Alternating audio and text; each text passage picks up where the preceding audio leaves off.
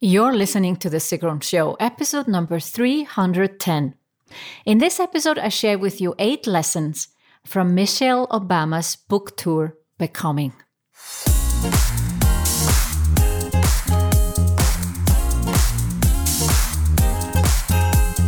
Welcome to The Sigrun Show. I'm your host, Sigrun, creator of SOMBA, the MBA program for online entrepreneurs.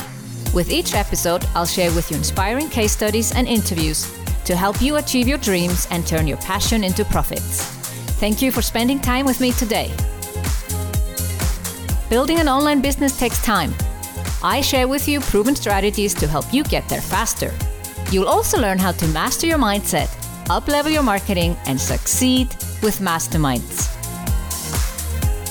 In today's episode, I talk about my trip to Amsterdam, where I met over 20 SOMBAs and then saw Michelle Obama live in the Ziggo Dome with 15,000 other fans. I share with you my lessons and insights from this event and Michelle Obama. Before we dive in, I want to highlight a podcast review from Cornelia Centurk, who says Sigrun is a great role model for focuspreneurs if you plan to have a lifestyle online business, you will get such an amazing amount of helpful content from her podcast. I would also appreciate if you left a review on Apple Podcasts and maybe you'll hear your name mentioned in an upcoming episode. You can go to sigrun.com forward slash 310 for the show notes of this episode and for instructions on how to leave a review on Apple Podcasts.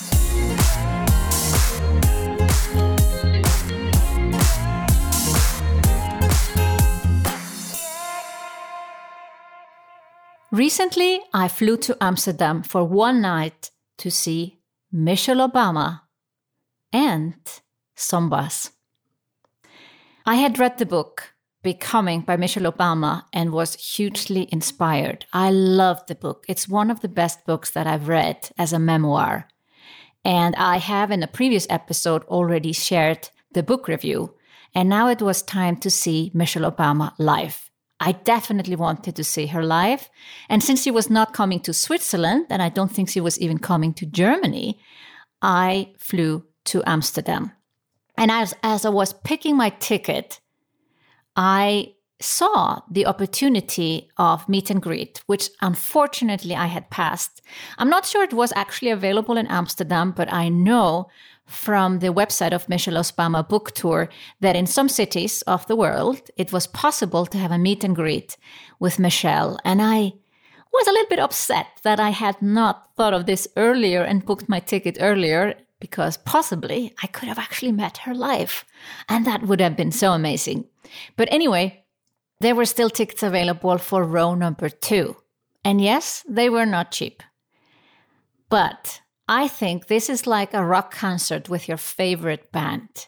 Do you want to be in the VIP section or do you want to stand in the back and not see anything?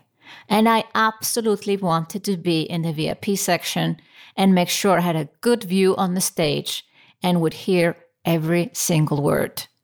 And it was amazing. Also for pictures because I felt so close. Only who was between us? Row number one and Secret Service. Yes, they have very tight security to make sure that nothing happens to Michelle. Now, before I actually attended the live event, as I said, I flew to Amsterdam and decided to do two things at one go to do a SOMBA meetup in Amsterdam before I attended the book tour event. And it was amazing to see over 20 SOMBAs show up for our two hour cocktail, many of them wearing red. Yeah, we used the hashtag Team Red. And yeah, meeting live in person. Many of these women I had never met before. And it was so nice to meet them live and have discussions. I made sure I talked to everyone who showed up. And uh, we shared a glass of wine and had a good time for, yeah, two hours before we had to head on over to Michelle Obama book tour event. And not everyone was going there. Some of them traveled quite far and came only for that two hour meetup. And I was so inspired meeting these women live that I thought to myself, I need to do this more often. So I will definitely be checking out with my SOMBA students where I should go next. Uh, we have a lot to plan for our conference next year.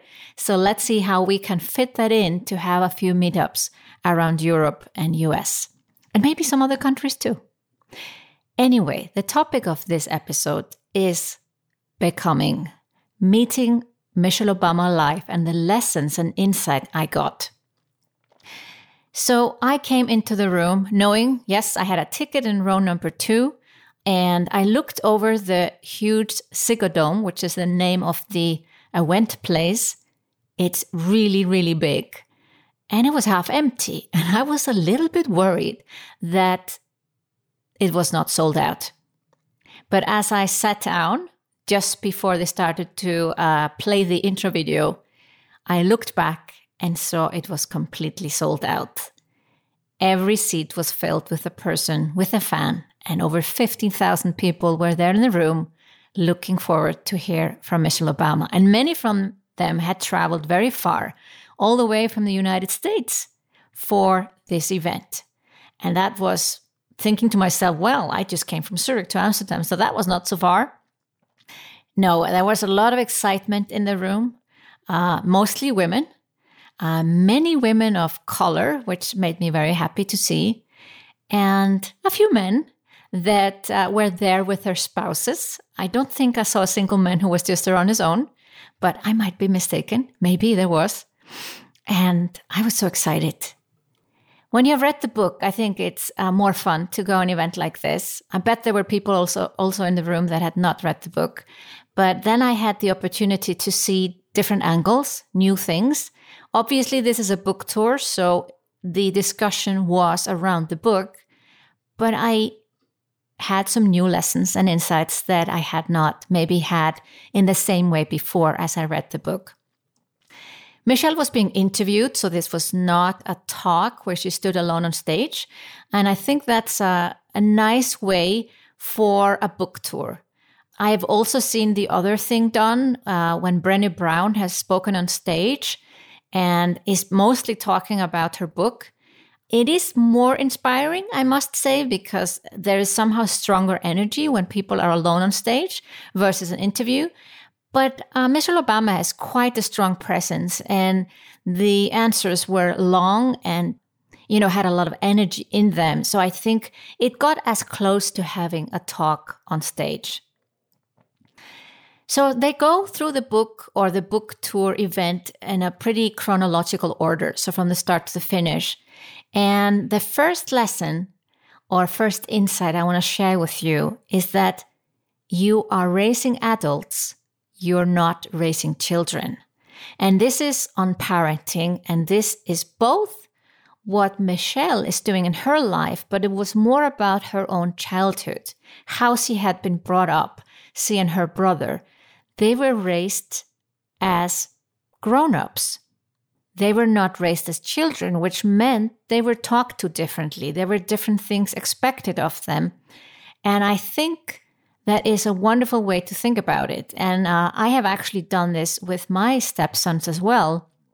I've always felt I'm raising grown ups, I'm raising adults, and I want to make sure that they are good citizens and that they will have wonderful, loving relationships and will have good jobs or be an entrepreneur. And they are not. You know, they are children, but I'm raising adults. So I, I loved hearing that lesson from Michelle. Stability came up as a topic. I remember from the book that it was really important for Michelle to be home for dinner. So even when she was touring and speaking in different cities in the United States for the primaries to help Barack Obama be elected as a, a candidate for the Democratic Party and later as a president, she wanted to be home in time for dinner. And this is something from her own childhood that there was this stability about dinner and other things that she could always no, she could take it for granted almost, but actually she didn't. She was very grateful for the stability and her mother became her role model in terms of how she wanted to create stability for her own children. So for my takeaway is having dinner together. That stability. I think, you know, lives can be busy, people can be traveling, having sports, but having dinner together. I actually read an article yesterday. It was one of those articles that is criticizing homework of children. And I actually agree with that. I think homework is a bit outdated concept. But anyway, they said it was more important for children to have dinner with their parents and have discussions. And I would say even grown up discussions and where everybody's showing interest for each other and motivation and inspiration to do things and aspiration to become more rather than sitting down and doing homework. So I think this dinner time was an important concept that Michelle also brought up. Good education is everything, Michelle said.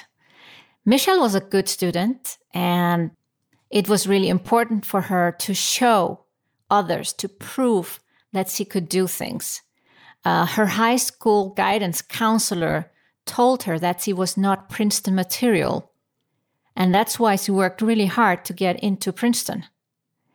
And also from the point of view that she came from Chicago's South Side, which is not a place where, uh, you know, wealthy people live. It's actually the opposite.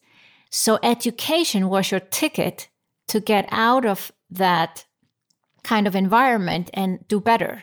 So her parents put a big emphasis on education and she also does that. And I believe, even though we have other opportunities today, and Michelle Obama is a little bit older than me, I do think the opportunities with entrepreneurship and online business and all these things are fantastic. And maybe education is not in the same way of going to uh, certain universities. I don't think that is as important as it was. But I do think good education is a foundation. So even if you plan to go and be an entrepreneur, uh, 20 year old, having good education is something nobody's going to take away from you. And it can give you network and opportunities that you may not have if you don't have an education. Lesson number four is putting health first. There is a period in the book where she talks about getting fast food for the children, and then she has like a wake up call and starts to actually uh, uh, you know, hire someone to make good food for them because they were very busy. But actually, it was in the video before Michelle Obama came on stage where she's being interviewed by Ellen DeGeneres. And uh, they are in a competition of, uh, you know, doing uh, exercises on stage. And Michelle absolutely wins her over uh, they're doing push-ups. Yeah, it's called push-ups. And Michelle is super at push-ups. And then Ellen DeGeneres asks her in this video, "How much do you exercise?" And he says, "I wake up early in the morning and I do one and a half hours of fitness." Now, that's quite shocking, especially if you're maybe not exercising. But I must say, I I've not been taking my health very seriously since I started my business, since I healed, or I didn't really heal from my repetitive strain injury, but I got better. And uh, then I kind of got lazy. And uh, in the last few months, I've started to do, you know, I have a personal trainer. I do training three times a week. And I've started running. I've done two runs in the last uh, week uh, or the last seven days. And I'm determined to put health first, just like Michelle. She had a wake up call. Uh, she also felt that the period where she didn't do fitness, I think she's always done fitness, actually. That was my perception from the book. But there was times where she felt she was too busy.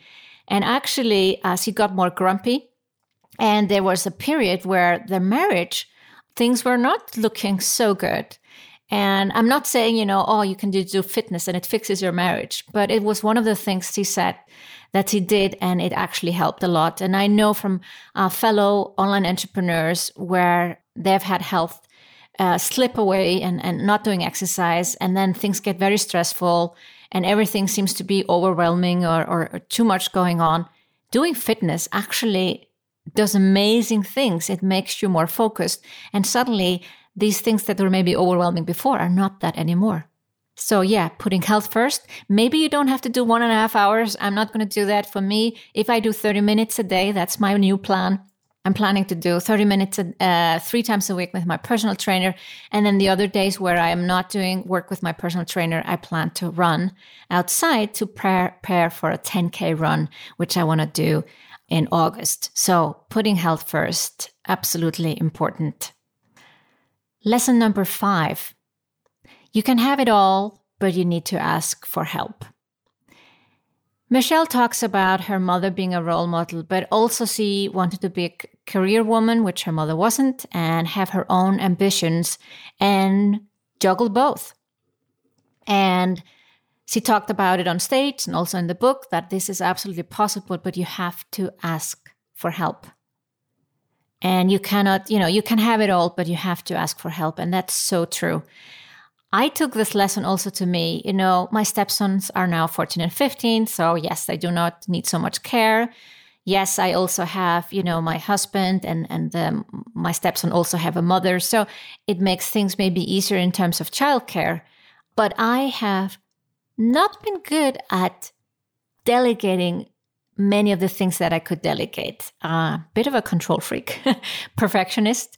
And yes, I've had a team since 2014, since my first year in business, but I think I have taken on too much and definitely working on that right now. Actually, right this week, as we are speaking, I'm hiring, I'm really expanding my team. I'm actually doubling my team.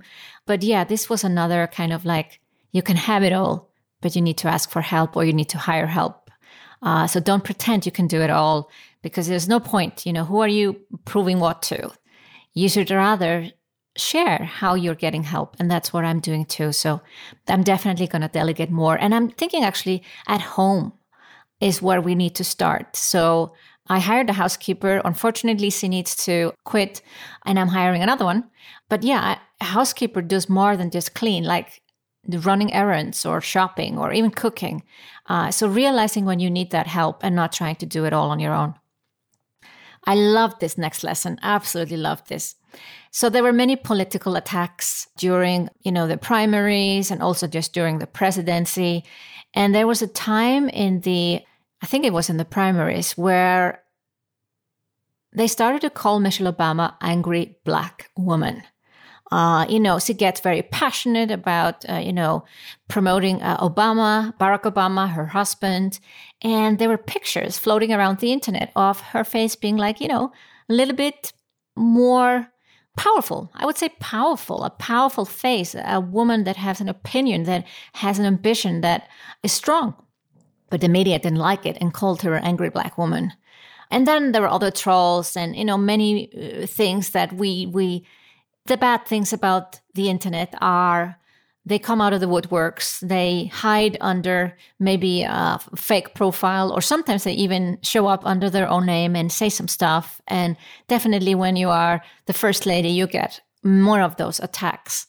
And then you get attacks from other people like Trump. Trump attacking them for doing this or that, or not doing this and that.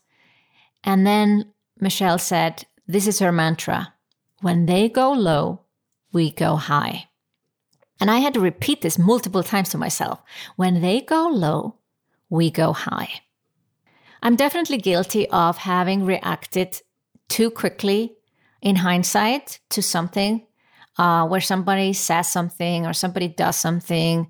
Uh, I'm not the one to actually raise my voice or be upset in that way, but I mean, online, you write back. You write back at someone. And most of the time, I don't, but there have been a few times. And this is the mantra that I'm going to remember next time anything happens where I feel I need to react. I'd rather wait and say, when they go low, we go high. Number seven, there is this soft power that Michelle used as a first lady.